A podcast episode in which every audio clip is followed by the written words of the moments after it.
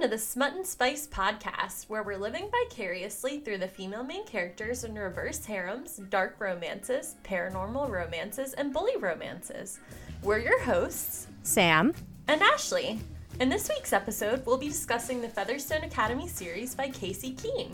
This series has some quality male male content as well as an extremely badass female main character. Be warned, this episode may contain spoilers and explicit content that is inappropriate for those under 18. This show is not for children. Um, we would like to include a brief trigger warning for this series. Um, there is murder and violence in this series.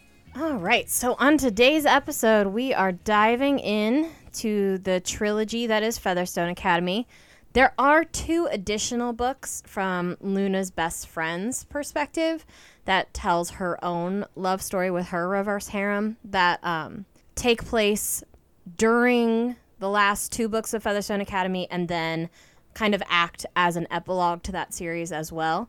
And both of those are out. So if you want to check those out as well as Featherstone Academy, they are all awesome reads. So, Featherstone Academy is all about our main character, Luna. And Luna is a badass, which is why we love her so much. She can hold her own in a fight. She's a weapons expert. She's a little thief in the night. she has a lot of tech experience. Yes, she's a tech master. And I just love how capable she is as a main character. Uh, but before we jump into that, let's give a little bit of an overview of what Featherstone Academy is all about. So when I was describing the series to my husband, I described it as college for criminals. and that's basically what Featherstone Academy is. Um, Luna is kidnapped by her mother, who she is not close with and who hasn't been involved in her life at all, and is brought to this academy.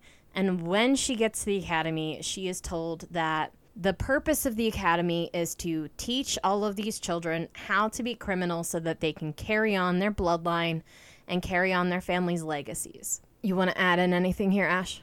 No, I mean, I, I think that that's, you know, that's pretty much it is, uh, you know, that they're being groomed to take over these family criminal en- enterprises. So all of Featherstone is run by a group of people that they refer to as the Ring. And the ring, it has been run by the same families year in and year out. And those families are seen as like the top tier of the academy. And the academy is very much a hierarchical system. So there are people at the top and people at the bottom. And Luna comes in at the top because she represents two of the families that are a part of the ring. Her dad's uh, bloodline, the Steel bloodline, and um, Rafe's bloodline. Rafe is uh, short for Raphael, who is the man who has been raising her since uh, her father died. And his family, the Gibbs family, is also in the ring.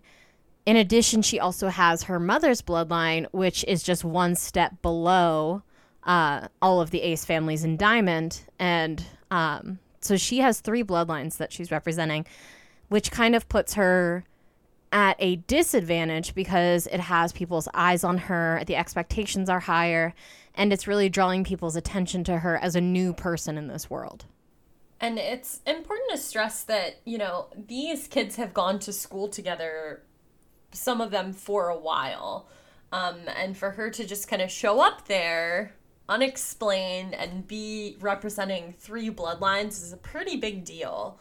Yeah, so that draws a lot of suspicion her way, uh, especially from uh, the other members who are in the ace block because they've been together since they were children. So, this new person coming in claiming to represent three different bloodlines, they're basically looking at her with a lot of suspicion, wondering, like, who the fuck is this girl and why is she showing up here now?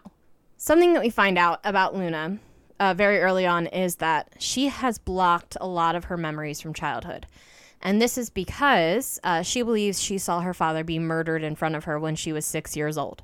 So we get in the beginning of the first book, there's a prologue, and it's from young Luna's point of view, her perspective. And she is like waking up in this memory covered in blood. And it's kind of like a flashback for her to a very traumatic moment in her life. So she doesn't have any memories of her life prior to the age of six, which is really going to become important because a lot of these people who she's going to come in contact with at the academy knew her at that point in her life, and she doesn't recall any of those interactions. So she's very much put at a disadvantage where all of these people know her, know her story, know her family, and she is dropped into this world where she did not have any background knowledge coming in. And to go with that memory, um, she does recall. I'm probably going to butcher how this is pronounced. Do you want to help me? I believe it's Mia Tesoro. That's what I thought too. So she's called Mia Tesoro in the memory, and it means my treasure in Portuguese because I looked it up. And it's one of my favorite pet names of all time. Um, so she has no recollection of who's calling her this in the beginning. Um, but, you know, as Sam said, we find out kind of after the fact that she thinks that she saw her father um, while he was murdered. Um, and I'm just a sucker for, you know, people speaking in different languages. I realized that after the fact that this is her dad's, you know, loving name for her, but um, it just reminds me of Ronan calling Mila kitten in Russian. yeah, those are not the same situation. I know, but it's just like, I just love it. Uh, I came into the series and I was like, oh, I know what that means. Uh, because of a Dramione fanfiction where Hermione is actually dating Blaise Zabini at one point, and Portuguese and Italian are very similar languages, and he calls her my treasure in Italian. So when I saw this, I was like, oh, I know what that means. So uh, I felt very validated that something I learned in fan fiction I was able to transfer to another story. Uh, all right, Ash, do you want to tell us how Luna is described in the story and a little bit of a background on her before she gets to the academy? Yeah. Um, so Luna is described as five foot seven with wavy brown hair and green eyes, and I love that Luna isn't your typical tiny blonde female main character. Like I don't know. Oh yeah. Yeah. Um, and I just get tired of that. I, I guess it's I mean, I couldn't really say it's a trope, but it's very common in a lot of reverse harem novels that it's just like a very like tiny, petite female main character. Not that five foot seven is huge, but because that's like how tall I am. But I feel like to most women, I feel like an Amazon. So um, I'm five foot seven too. Yeah. Well, I mean, I don't know. I feel like we're kind of taller than like the norm. Um, even though I work with a doctor who's six one, and she's like, "Oh, I wish I was that tall. She's so gorgeous." anyway, um, the first book opens with her hanging out at a tattoo shop with some of her friends, and Rafe, who we previously mentioned, is the owner, and she wants to become his apprentice when she graduates college. But of course, Rafe is like, "Hey, like, you know, you." Oh, when she graduates high school, not college. Rafe is like, Luna, you need to go to college. Mm-hmm. Which, you know, for someone who's just like a friend and mentor and trains her in fighting and self defense, like, that's, I guess, you know, kind of weird that he doesn't want her to take over the business. But we'll come full circle around back to that.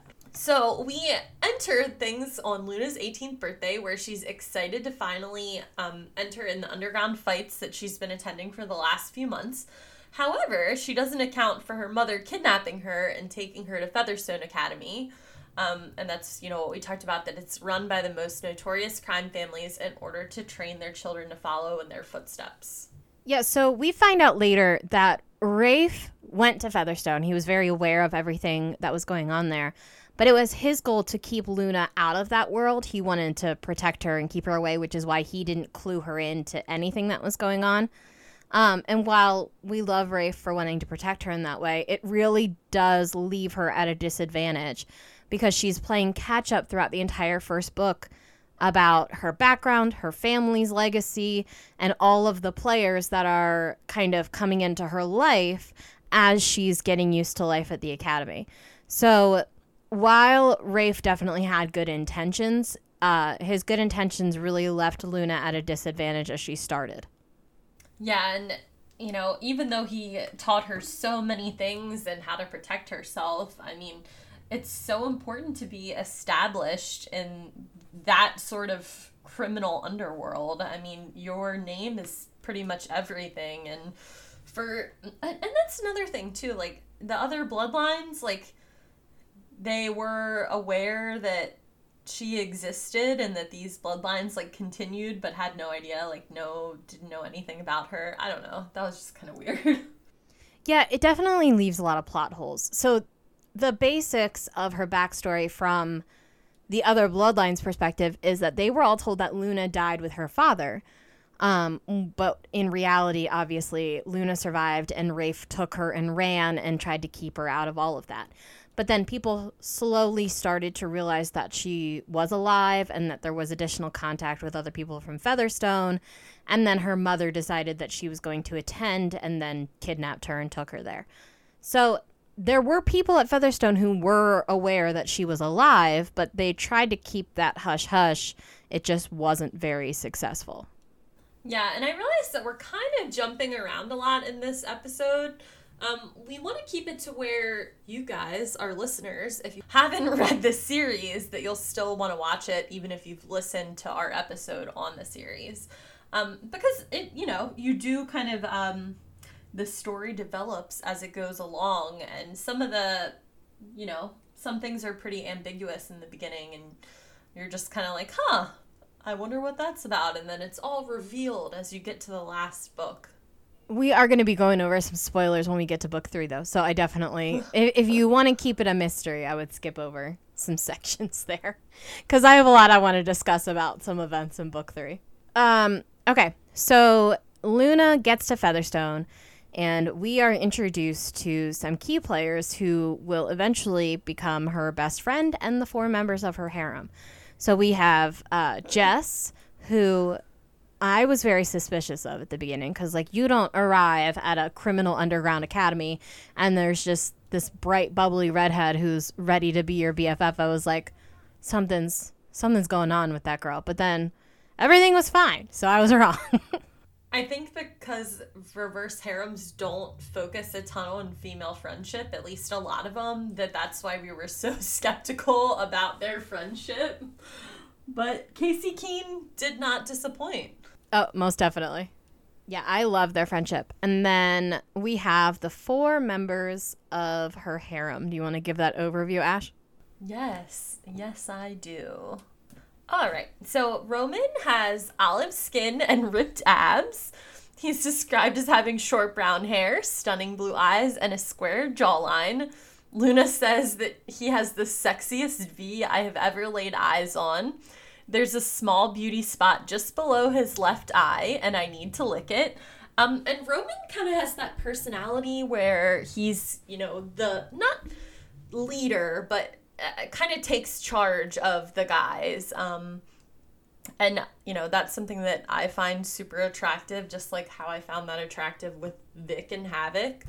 Um, and he has a giant skull tattoo on his back, also very attractive. Um, next, we have Parker. He is described as being a bastard child. Um, he says that about himself. Uh, he is not aware of what his bloodline is. He's going to have to prove himself worthy before he can find out what it is. He's described as having short, curly brown hair, a slim frame, dark eyebrows, and hazel eyes. He has full lips and a hot nerd vibe, according to Luna, and it's also said that he hates crude language. Um, but Sam and I found this to kind of be untrue because in some of the later books, um, we believe that he does use crude language. Um, Oscar is a big blonde with bright blue eyes like the ocean. He kind of gives off surfer vibes and he has colorful tattoos. Oscar is very much the Blake Bowman. Classic Blake. Bowman. He's funny. yes, he's funny. Uh, girls tend to be drawn to him. He's cocky. And I'm not normally like the Blake Bowman type, but I do love Oscar in this book. And I think that that's something that I'm starting to realize the more episodes that we do is that, like, I think I actually am the Blake Bowman type. it's a lot of self realization right there. I know. Just interesting the things that we learn about ourselves. Um, and then we have Kai.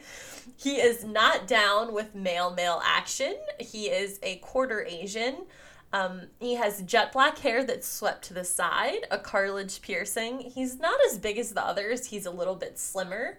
Um, he calls Luna Sakura. He's a tech expert and um, he's also Luna's car buddy. Uh, the way that they get to their classes is kind of cool. Um, Ace like has cars that they like ride to the classes in. Um, so it's just Luna and Kai in the car together. Um, and it's nice. And the way that their relationship kind of develops from that is really cute. Um, and Luna also says, I want to lick him. Um, Luna wants to do a lot of licking, which I can really identify with. Ashley relates to that on a personal level. Yes, that's how I feel about Henry Cavill. and Kevin Creekman. And if you are a listener of this podcast and you don't know who Kevin Creekman is, please go look him up on TikTok and Instagram. oh, uh. he's gorgeous. So Luna meets her harem uh, pretty early on once she gets to the academy. And at first, they are very suspicious of her, especially Roman. And we come to find out that's because Roman knew Luna uh, very early on. They were childhood friends. They were supposed to be married at some point later on because of an alliance between their families and he grew up with her and he was told that she had died. So here comes this person coming into the academy who he believes is impersonating uh, someone he knew for six years of his life. And so it makes sense that he's very suspicious of her. It makes sense that he is very standoffish and kind of, well, not kind of an asshole, truly an asshole when they first meet one another. Um, but actually, the person who kind of steps in and stops this from being like a classic bully romance is Parker. Uh, and we get to see exactly how much control that Parker has over the other members of the harem, and not because he's like a typical alpha type, but because they're also protective over him and because they see him as like the best judge of character. So because Parker steps in and is like, "No, Luna's great. We're going to leave her alone." everyone else is kind of like, oh, okay, I guess we're not going to be assholes to Luna then. Yeah, and remember how we said that Parker does not have a surname? Luna kind of gives him a cute surname and calls him Parker Parker.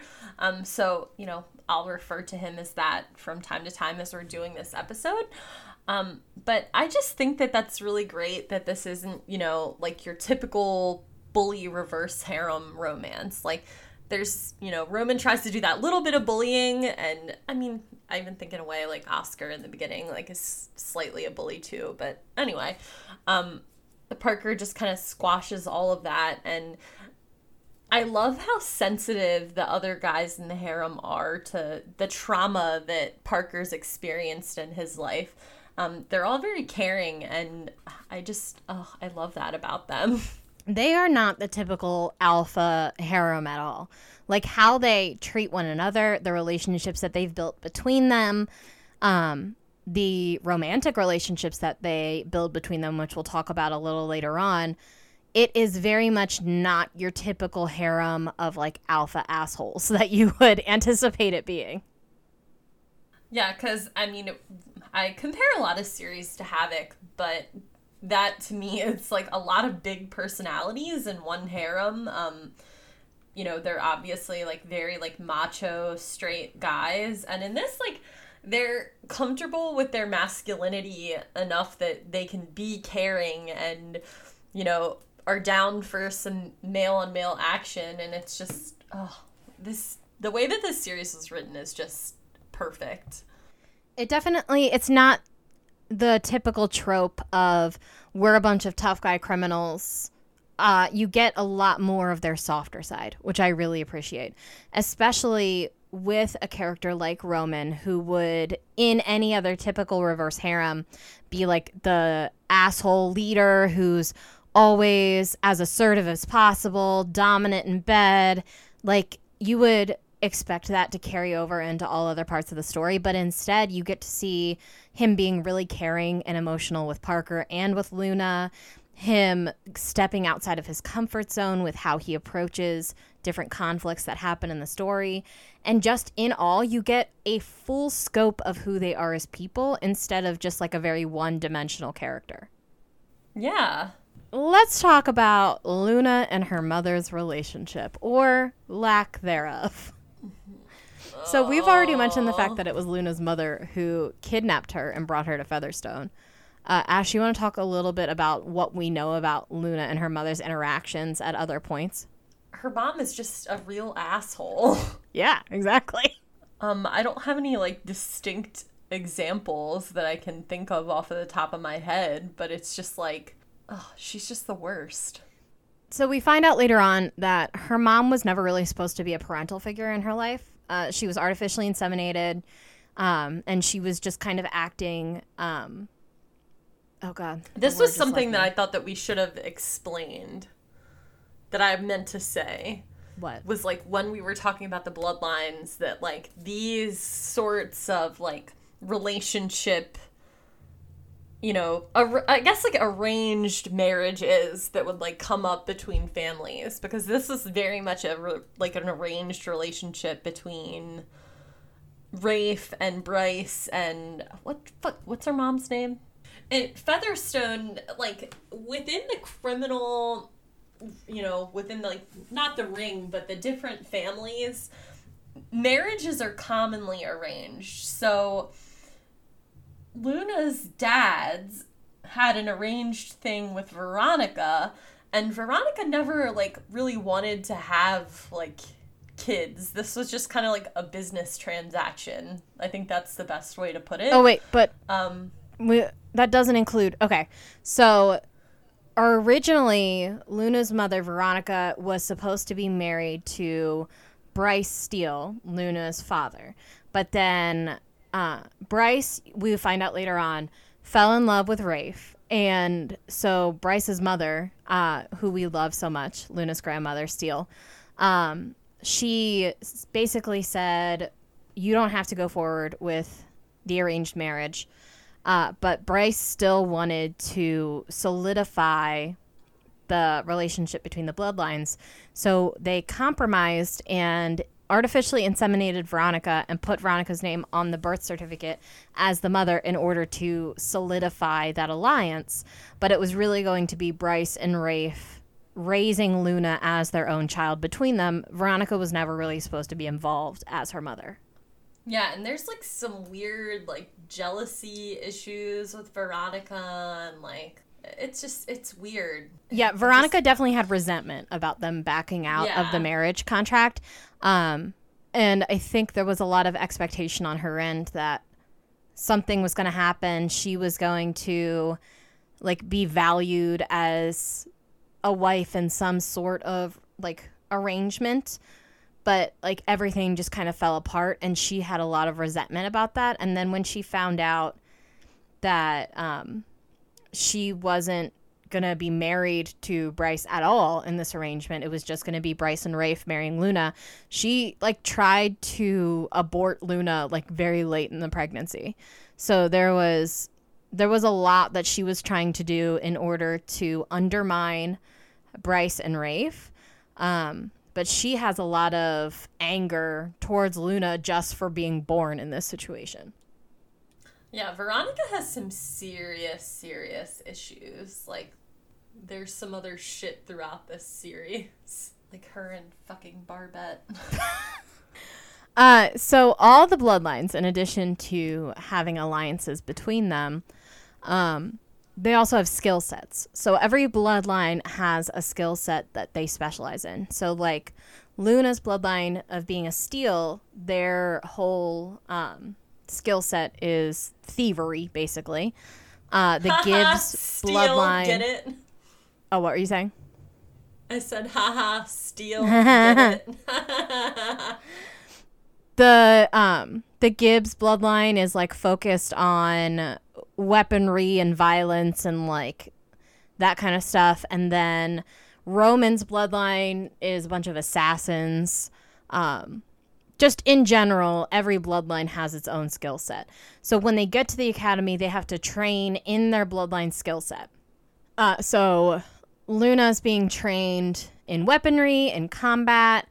Um, she's also has a uh, fantastic class name called bribery, infiltration, corruption, and embezzlement, which is just a hell of a course name.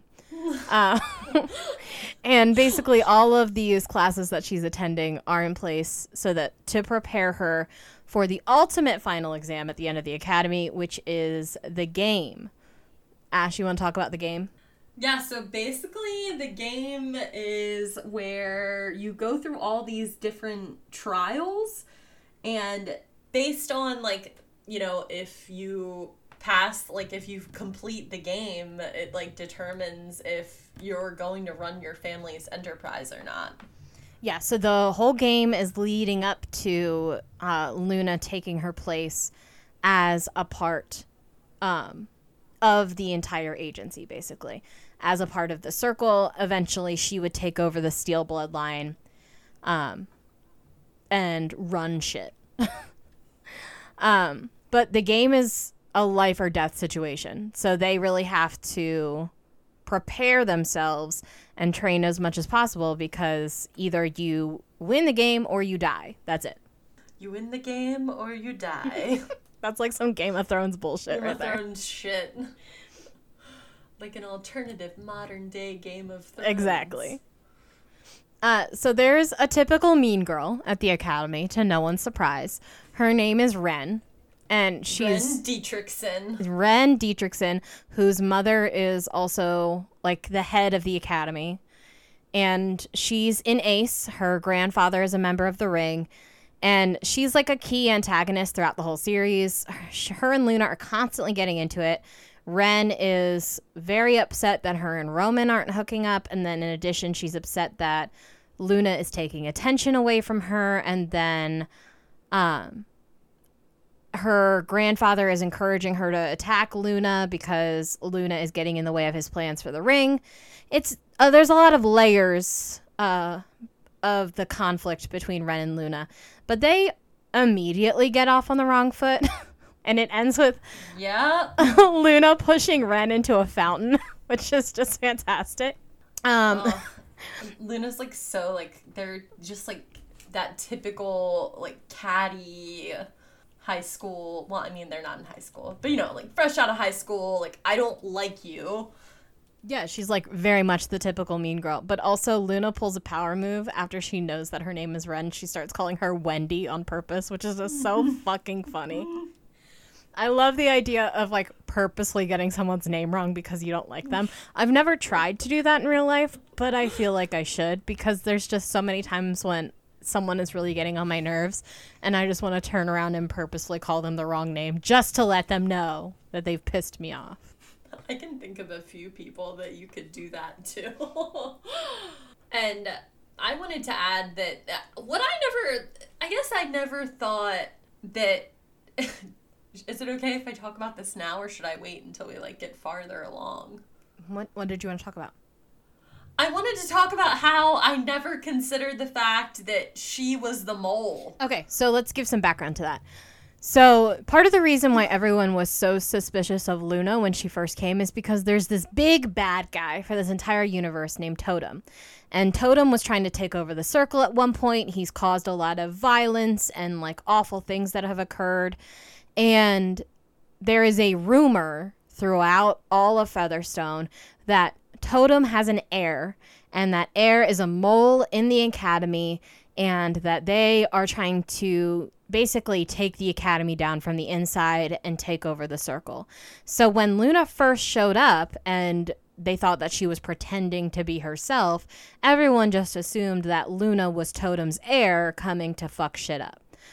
But we find out later on, spoiler, spoiler, spoiler, that Ren, the classic mean girl, is in fact Totem's heir.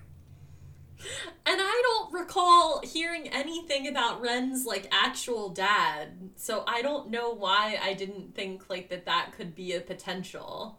Especially like as terrible as Barbette is and like all the shit that she kind of like rigs to go wrong against Luna. Barbette is Ren's mother, by the way. Oh, yes, Barbette Dietrichson, whose name I also hate. Well, As I said earlier, if you name your child Barbette, you are setting them up to be a massive bitch.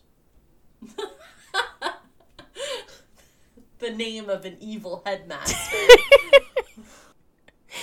But yes, I I wrote in the notes because I had the same thoughts. I don't know if it was cliche to make Ren Totem's heir and like the one key villain that people were looking for this entire time, or if it was like a brilliant move of like this is a person that you've hated throughout the entire series. You were probably expecting them to be the bad guy, but wait, that would be too obvious. But wait, it's actually them the entire time. But then at the end, like, I felt bad for her because she has, like, all these expectations set up for her by her parents that she has to, like, not saying that that's an excuse for her terrible, shitty behavior, but, like, shit. You definitely, especially during book three when you see her in the game, um, there's a lot of like verbal and physical abuse happening in that household, and you definitely start to feel for her and are like, God damn, what an awful life you must lead with fucking Barbette as your mother. But it's I mean, I feel like you could say the same for a lot of the characters in this book. I mean, the the the the concept is cool, like about being a member of a criminal enterprise, but I think that this shows like just how devastating that life can be on your children. Are you saying that massive criminal underground organizations don't make great situations for parenting? yeah, I am. It's funny how that that that's a thing. Um, a lot of the you know 18 year old individuals in this series are so fucking damaged and it's awful Yeah, I, I feel like that's to be expected when like all of your early childhood is conceived of trauma and awful things happening to you. Like some of the parents are great. Like Roman's parents seem awesome and um obviously Luna's dads are wonderful and Luna's grandmother is wonderful. But then you have like Parker's dad being a fucking horrendous human. so like it just like anything else, things are hit or miss, but then you have the added layer of trauma on top of that of like, hey, you're going to be trained to be like a weapon yourself and you need to prepare yourself for the eventuality that you're going to have to kill some people. yeah i um i could never imagine doing that but you know i guess if that's the life that you have grown up around and seen that's just the norm Like it makes sense to me why Rafe wanted to protect her from all this cuz obviously he was like this is not the life I want for my daughter. Yeah, and it sucks that, you know, that couldn't be a thing. But kudos to him for trying. Uh, in case it wasn't obvious from us talking about it, you find out in book three, uh, through a series of events, that Luna's father, Bryce Steele, did not actually die. He faked his own death. Um, Which I hated. I don't understand why he needed to do that. I have a lot of opinions about this. Yeah, book three, when a lot of things come to light, you're kind of like, okay, but why? Exactly. I was reading through it and I'm like, but why did he have to do that in the first place? Like, I understand that these people showed up at their house, that they were ready to attack him, and that he needed to make sure that Luna was safe, and so he faked his own death and disappeared.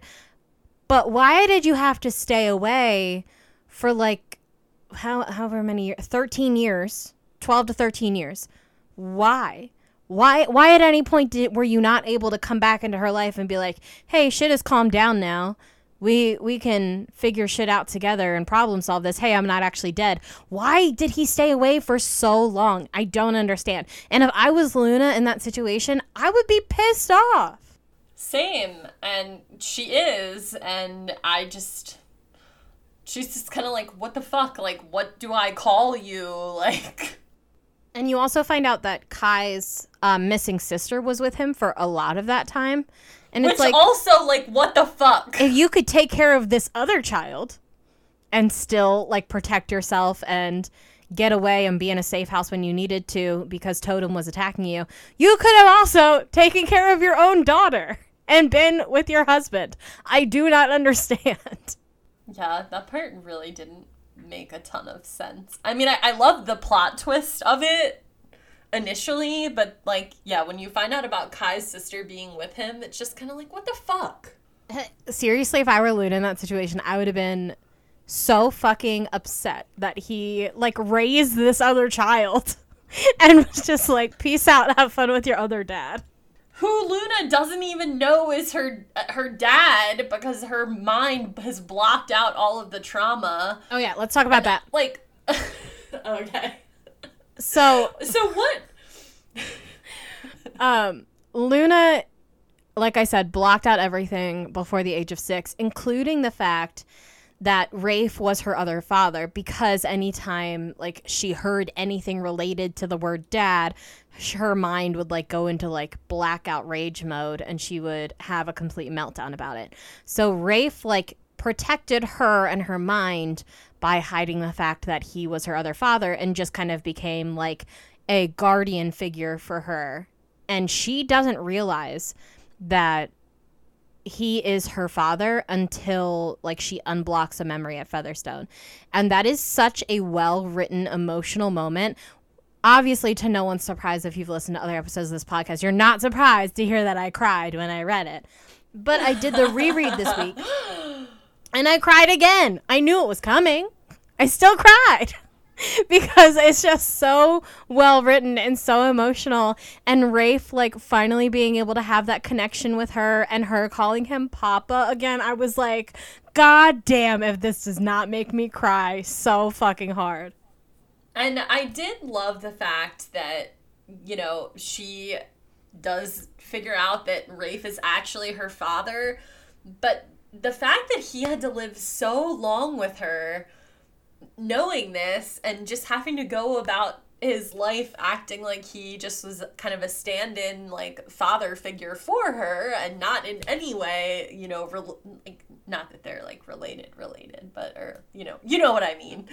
Um and just the trauma that it must have just the experience for him of going through this like I, he I lost the love of his life and then he lost Yes! his relationship with his daughter all in like the same night. And what a fucking bummer. I if i were him i'd be fucking mad as hell at bryce too. Like not only did you fake your death and make me the person who you're supposed to love most in the world believe that you were dead this entire time you also left me to deal with our daughter's trauma alone and like pick up the pieces of everything that you left behind. Like maybe Bryce is the real villain of this story. Maybe that's what we need to consider here. Oh, but he's like so sweet and cute though. like I can't I, I'm upset at him, but at the same time, like I can't stay mad at him for, you know, the the way that he handled things. I can stay mad at him um, for both of us. And I don't know enough about trauma responses, but I feel like 12 years that no one was like, hey, maybe we should try. Like, just because one therapist tells you, like, hey, you should probably just, you know, not ever bring this up ever again. Like, you're just gonna let this go on for 12 fucking years and not let your daughter know that you're her father like I don't you have more experience with that sort of thing than I do, but I just felt like it was kind of far fetched. Like I would I don't know. the brain in itself is when we go through traumatic events, the way our brain processes things is very different depending on the person. So it's hard for me to say, like, yes, this was not handled well because the person's trauma response can be very different uh, based on how they are processing. But I will say that our fear response in based in the amygdala, I understand why if she went through something traumatic, it would trigger like the fight or flight response. That's very basic. However, the way that our brains work over time and with like repeated when we talk about triggers, when we talk about things like PTSD, all of those things are rooted in our like fight or flight response and how your body deals with anxiety and trauma and like increased cortisol and all that kind of stuff. But the way that people handle that trauma is different based on like the therapeutic recommendations. So like some therapists depending on the trauma will recommend like exposure therapy like increased exposure to your triggers over time in a controlled environment to so that you can regulate your brain's reaction to it. But then other therapists, like we see in Luna's case, will just repre- will recommend avoiding your triggers altogether so that your brain just doesn't have to deal with that response. So I can see this being like realistic with how she dealt with this, but something that I wish happened, and obviously it's not super realistic when we talk about how our brain handles repressed memories, but I do wish that she got back like more of those memories in the series. Like we really only see her recover like four or five memories uh, from her time before she was six, which again I think is kind of realistic because ask me to remember anything from when I was six years old, it's not going to go very well. Uh, but I I wish that we got more of that either through her perspective or even like through Bryce or Rafe's perspective so that we could see a little bit more of like what her childhood was like with Roman, those and what her relationships were with Bryce and Rafe before she lost that. Yeah. Not I don't want to like compare my trauma to like other people's, but like I I can't remember anything from when I was 6, but I couldn't imagine a therapist being like, "Oh yeah, like just just don't be her dad and it'll be fine. That that part is like obviously when she was younger she couldn't distinguish between like the words papa, dad, like that kind of stuff. It was all triggering for her. But as you get older, you get more nuance in your memories and he could have definitely like introduced like, "Hey, by the hey, way, like I'm not just, you know, your guardian or whatever you want to call this we both love Luna's grandmother in this series. So much. She's such a badass. And there's, you know, a bunch of different reasons why. Um, and she is an older lady. Um, and one of my favorite things, and, you know, what I think that Casey Keene does so great in this series is just kind of the representation. Um, so, you know, Luna's grandmother uh, is Bryce's dad. Um, and her son was gay, but she loved him and Rafe unconditionally. And I think that, you know, it wasn't as common in older generations, but I think that this is how all parents should be. She also, like, unquestionably ex- accepts all of Luna's relationships with the guys and is, like, so supportive the entire time. I love her so much. Yes. And one of our favorite moments is they're like going to be staying with you know the the guys in Luna are going to be staying with her and she has clothing for the guys. And she's like I hope these fit them and if not you should get rid of them meaning the guys not the clothes. She's so sassy. I love her. Yes and another part that I loved was the fact that she like marries Luna and Parker Parker. Like it's so fucking cute yeah, so Luna and Parker get married so that Parker doesn't have to worry about his shitty father and his shitty bloodline anymore. So Parker takes Luna's name and Luna's bloodline so that he can be protected by her and her family. And it's such a sweet moment between him and Luna. And then obviously the rest of the guys also like align themselves. And then the, eventually at the end, they all have this really cute ceremony. But the lengths that she goes to to protect Parker. It's just so sweet. I know. Oh, she's just the best. I fucking love her. I really just love how strong all of the women in this series are. Like, uh, Rafe's sister, Juliana, is such a badass. Uh, Luna's grandmother, gigantic badass.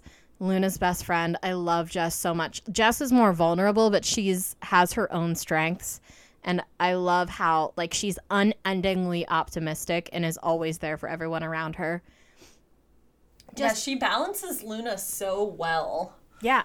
Like even the fact that so many of the villains are women, like the women in this series are all badass and I love that. Yeah, you think, you know, criminal enterprises and I think that most of us, I mean, the mafia obviously comes to mind and how we all read those mafia romances where the women kind of are just the homemakers and they're not valued as far as their opinions on the criminal side and the business side, but in this series, I mean, there there's no sexism like that. Um, so I think that that's really refreshing. I completely agree. So let's talk about Roman and Parker and one of Ashley's absolute favorite parts of the series. Okay, so Roman and Parker obviously had some sort of sexual romantic relationship going on pre Luna. And adding her into the mix, it's just like such a seamless transition. So we, you know, recall back to the beginning of the episode where we're talking about how Roman tries to bully her, um, but you know, Parker is like, hey, like you're not going to be like that towards her, and I just love the dynamic between the two of them. Um, you know, Roman is just so considerate of Parker's needs. He's so sensitive and coming from a guy who's you know kind of like the like more macho leader leader of this group even though it's fairly well balanced um he just kind of has that leadership personality which as an aries i totally identify with. Um but it just luna and transitions into their relationship so beautifully um, Roman's been in love with Luna since they were kids, which I think is a really nice touch to the story. So he has a reason for being so obsessed with her instead of that like insta love that we see in reverse harems mm-hmm. where like you like see the girl somewhere and you just instantly fall in love with her and have to be in a relationship with her. Um, and there is some pot male, male, female, male, female, male, uh, male. Wait, male, male, male, female. I believe. Is that a question? Uh, well, I'm trying to think back to like what I'm re- like what I'm referring to. Um, there's some good group sex scenes in this series. Um, that Oscar also participates in. I will say, um, Casey Keene, in general, writes fantastic smut. Like, I there are authors who do a great job with plot, but like fall down on the smut side because it's like obvious they're not as comfortable writing it. The first scene in the entire series between Luna and Roman when they have sex in the boxing ring in the gym oh, yeah. is so fucking hot. God it's damn. so hot. That is such a good scene. She's so talented at writing smut. Like it's so the way that she writes it is incredibly engaging and it's also like you can easily follow along without feeling like you have to pause and be like, where is everyone's hands in this situation?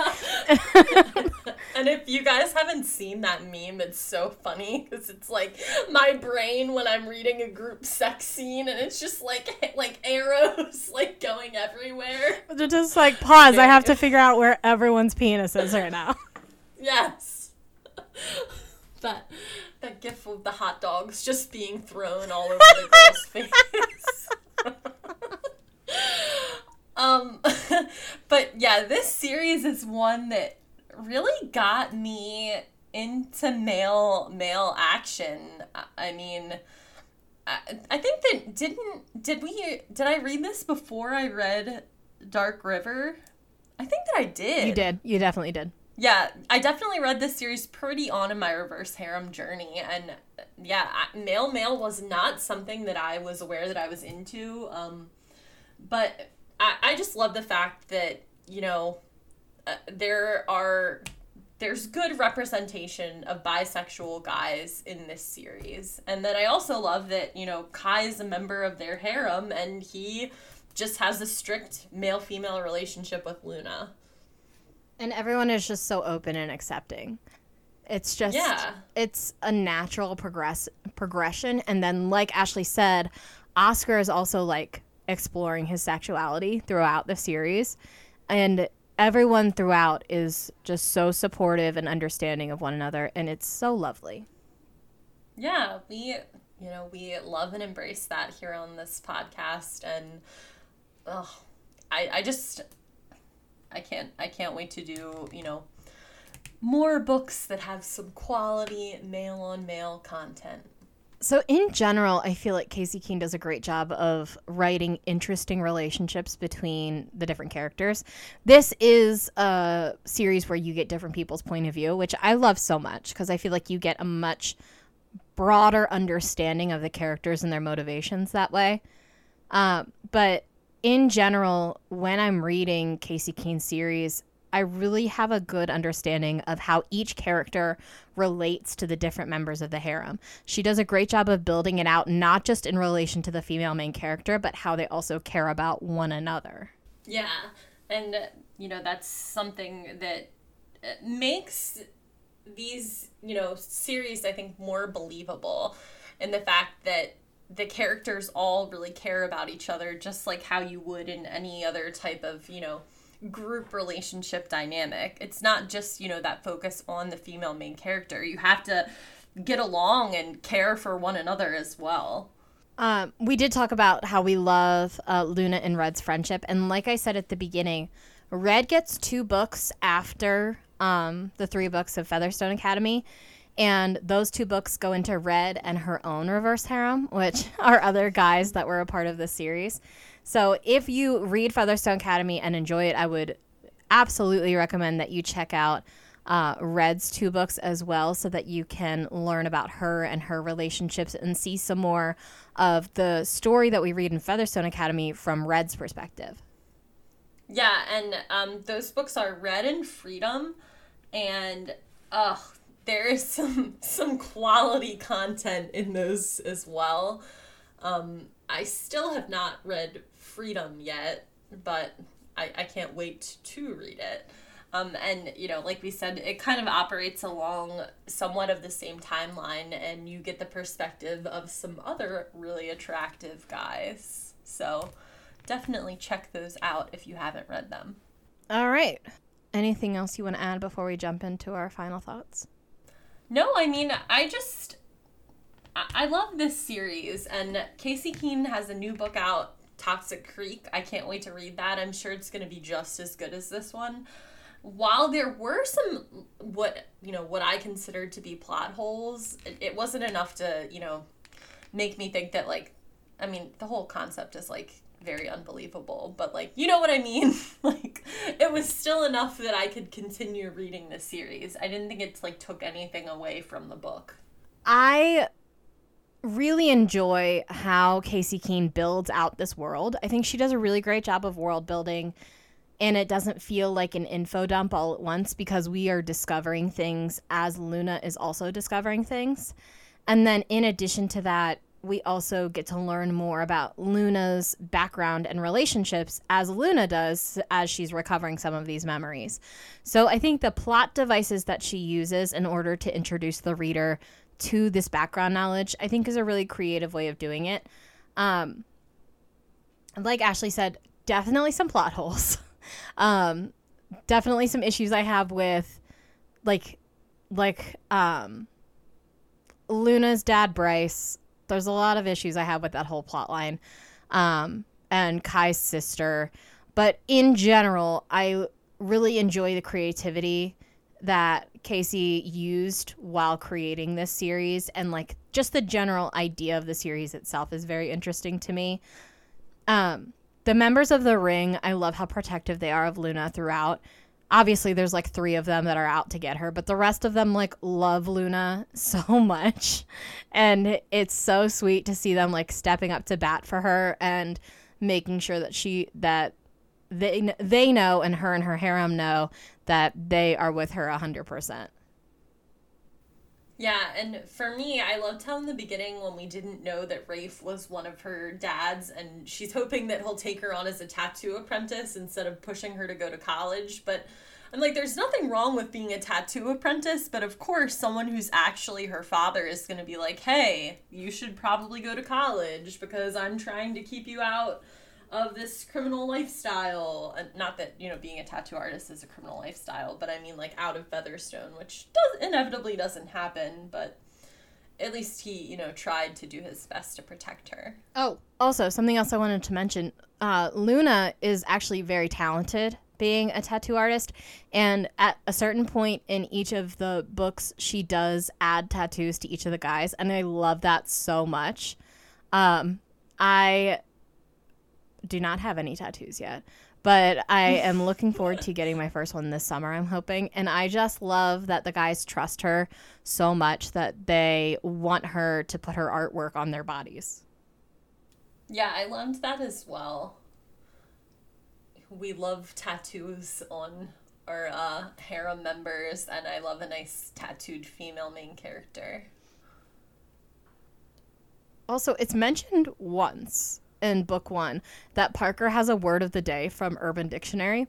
And that's something that happens in, um, was it Sainthood? I don't know because I haven't finished Sainthood. because uh, we'll talk about that when we get to the what are we reading this week why i haven't finished sainthood but I think it was Sainthood. She that's like a reoccurring thing in Sainthood, but it only happens like once. So I'm like, was that a nod to the Sainthood series? Or like I don't know know when this series was written in relation to the Sainthood series, but I thought that was interesting. yeah we love a nice you know crossover between series it's so cute when authors you know kind of give a nod to somebody who inspires them or whose work that they love so more of that please Yeah, most definitely. I also um we'll talk about this when we get to what we were reading this week. But I also read Madison Kate, the entire series, and while I was reading that, I found that there was a Hannaford Prep reference in that book, and I was like, "Oh, this is cute." Eventually, we're gonna have to do an episode on that series, and I just like I'm I'm not looking forward to it. Ashley has some controversial opinions. I am allowed to have uh, thoughts, uh, so I feel like I'm like the quintessential hipsters, and like I tend to not like shit everyone else likes. Or like I'll have liked something way before it became popular. Not that I'm saying that, that you know I feel that way about like Tate James' work or you know reverse harems because I feel like I'm kind of late getting on this train, but Uh, I, it's just not for me. And I swear it's so fucking annoying every time they say Madison Kate. I want to like stab myself. oh God, we better not get into all this right now.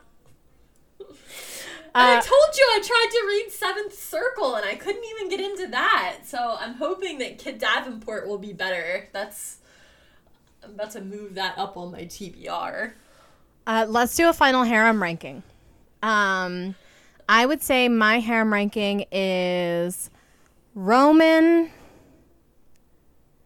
then Parker, then Kai, then Oscar. So mine is Parker, Roman, Oscar, then Kai. And the only reason that Kai is at the bottom is because he doesn't participate in any male male action. There are no bad members in this harem.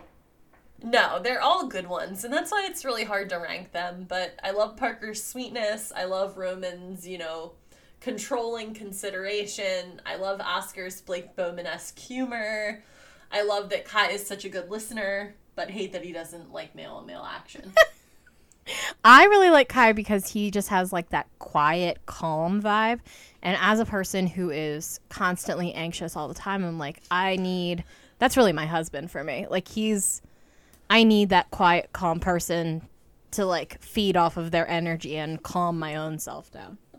It makes me laugh to hear you refer to Andrew as quiet and calm because I swear every time we're recording, like it's except for today, it was the quietest it's ever been pre-recording. It's like him like yelling or like ranting about something. yeah, you don't really see his quiet, calm side. Uh, no, today um, he got his second COVID vaccine yesterday, so he's Oh, so he's wiped out. Yeah, he's Is wiped he out watching today. Murder She Wrote. uh, guaranteed. What? No, he was watching uh, one of our favorite streamers, but earlier he was watching Murder She Wrote. He also was. Uh, for those of you who don't know, which you wouldn't, because I haven't mentioned this before, my husband is obsessed with Murder She Wrote. He's actually just kind of obsessed with all like old TV show and media, like when I mention like 90s cartoons that we all watched growing up, like Rugrats and um, what else? There's there's so many that I watched that I was addicted. Modern Life. Yes, Cat Dog. yes. Like all of the Rocket Doug. Power, like all those I watch religiously. He's like, yeah, I never watched any of those. Like he grew up on like MASH, and Murder She Wrote and like all these old TV shows. Like my husband is a 75 year old man at heart. That's really what he is. Man, that that sucks because I can I personally consider that like other than Adventure Time and like a couple other select cartoons, that was kind of like the golden age of cartoons in the 90s. You could just get away with doing whatever the fuck you wanted. I know. Like Rocko being like the phone sex operator and like uh, you know, the Angry Beavers and like some like sexual jokes in that series, like there's some sexual jokes in Rugrats. Like, no wonder parents didn't mind watching those sort of cartoons. That's like me with like Bluey, even though it's not like sexual jokes, but it's just like cute. Yeah. So, oh, and he was talking to his dad today, and apparently his dad is also watching Murder She Wrote at the same time. So they were bonding over that on the phone today.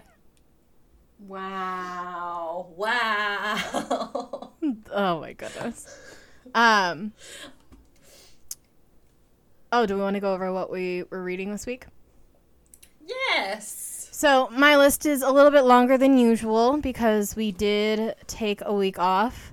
Uh, I was planning on traveling to Wilmington, but then my dog had to have emergency surgery and I didn't go. So, last week ended up being a good week to take off anyway because I needed the time off after an incredibly stressful time.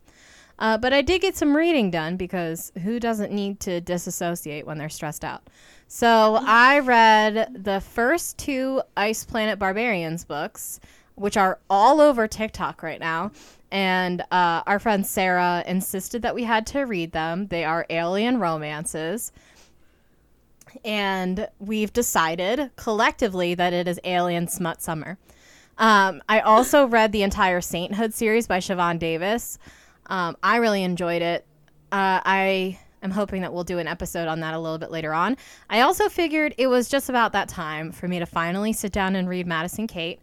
Um, so I did read all four books in that series. I'm gonna wait to read the Hades series because there's only two books out so far. So I'm just gonna wait until all four of them are out because I don't have the patience to sit through a cliffhanger and wait for the next book to come out.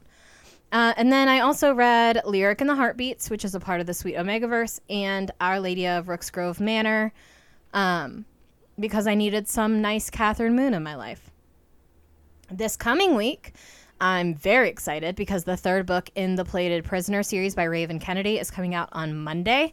Uh, the Plated Prisoner series is a retelling of the King Midas myth, and it's so fucking good. I think Raven Kennedy is so underrated and incredibly talented as a fantasy writer. Her world building is like so fantastic and her storytelling i love it so much. So that's what i'm going to be reading and i have a feeling i'm going to like read through the entire thing on monday. And then i'm also reading void which is also by raven kennedy this week and i'm sure there will be more things added to that list but i am just going to be on a raven kennedy kick this week. That is my plan and I had previously read Void and texted Sam because I like fucking loved it devoured it and was so sad it was a standalone. But I think you're really to enjoy it. I'm really excited for it. Um, so because we had some time off, I've been able to catch up on some reading and read much more than I would normally read. Um, because you guys know I work some crazy long hours and have a kid and all that other good stuff. We have a puppy that we just got, and it's just I have a lot of shit going on. Um, so I read The Devil You Hate and The Devil You Know. I love the first book. The second book was only okay, and it was kind of like after Nick was nicer, I wasn't as interested. And I just, I don't know why I'm like this. like, I guess I like that emotional torture and bully meanness. Um, but we love mafia romance. It's just, oh, it's so hot. Um, even though I'm not, you know, interested in dying. I also read Rise of the Witch by C. Rochelle, and I loved it.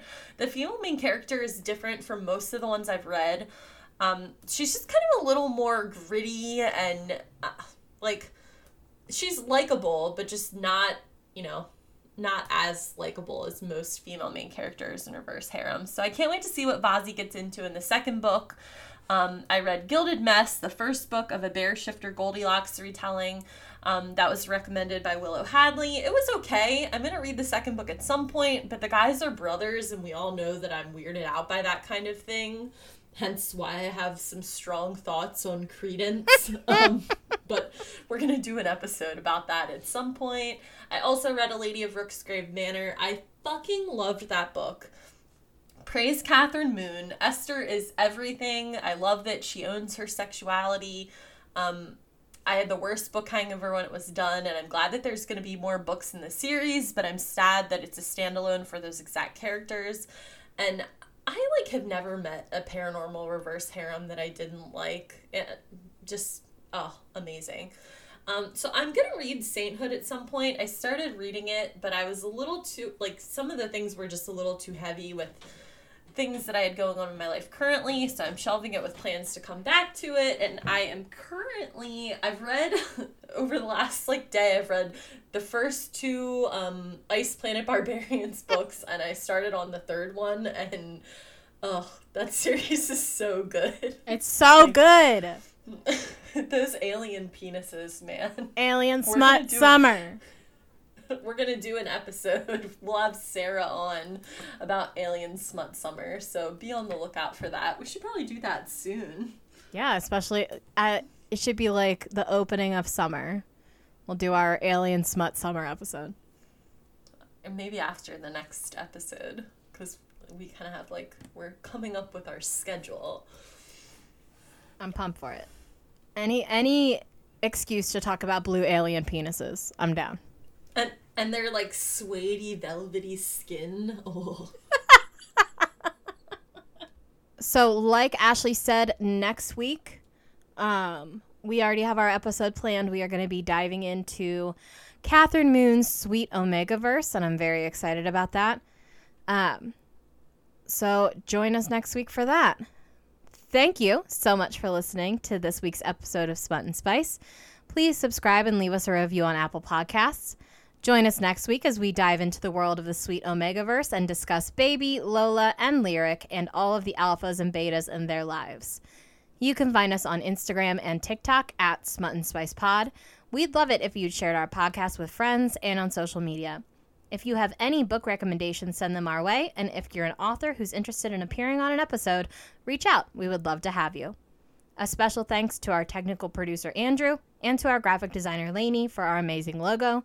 The intro and outro music featured on Smut and Spice is District 4 by Kevin MacLeod. The link and licensing information can be found in the episode description.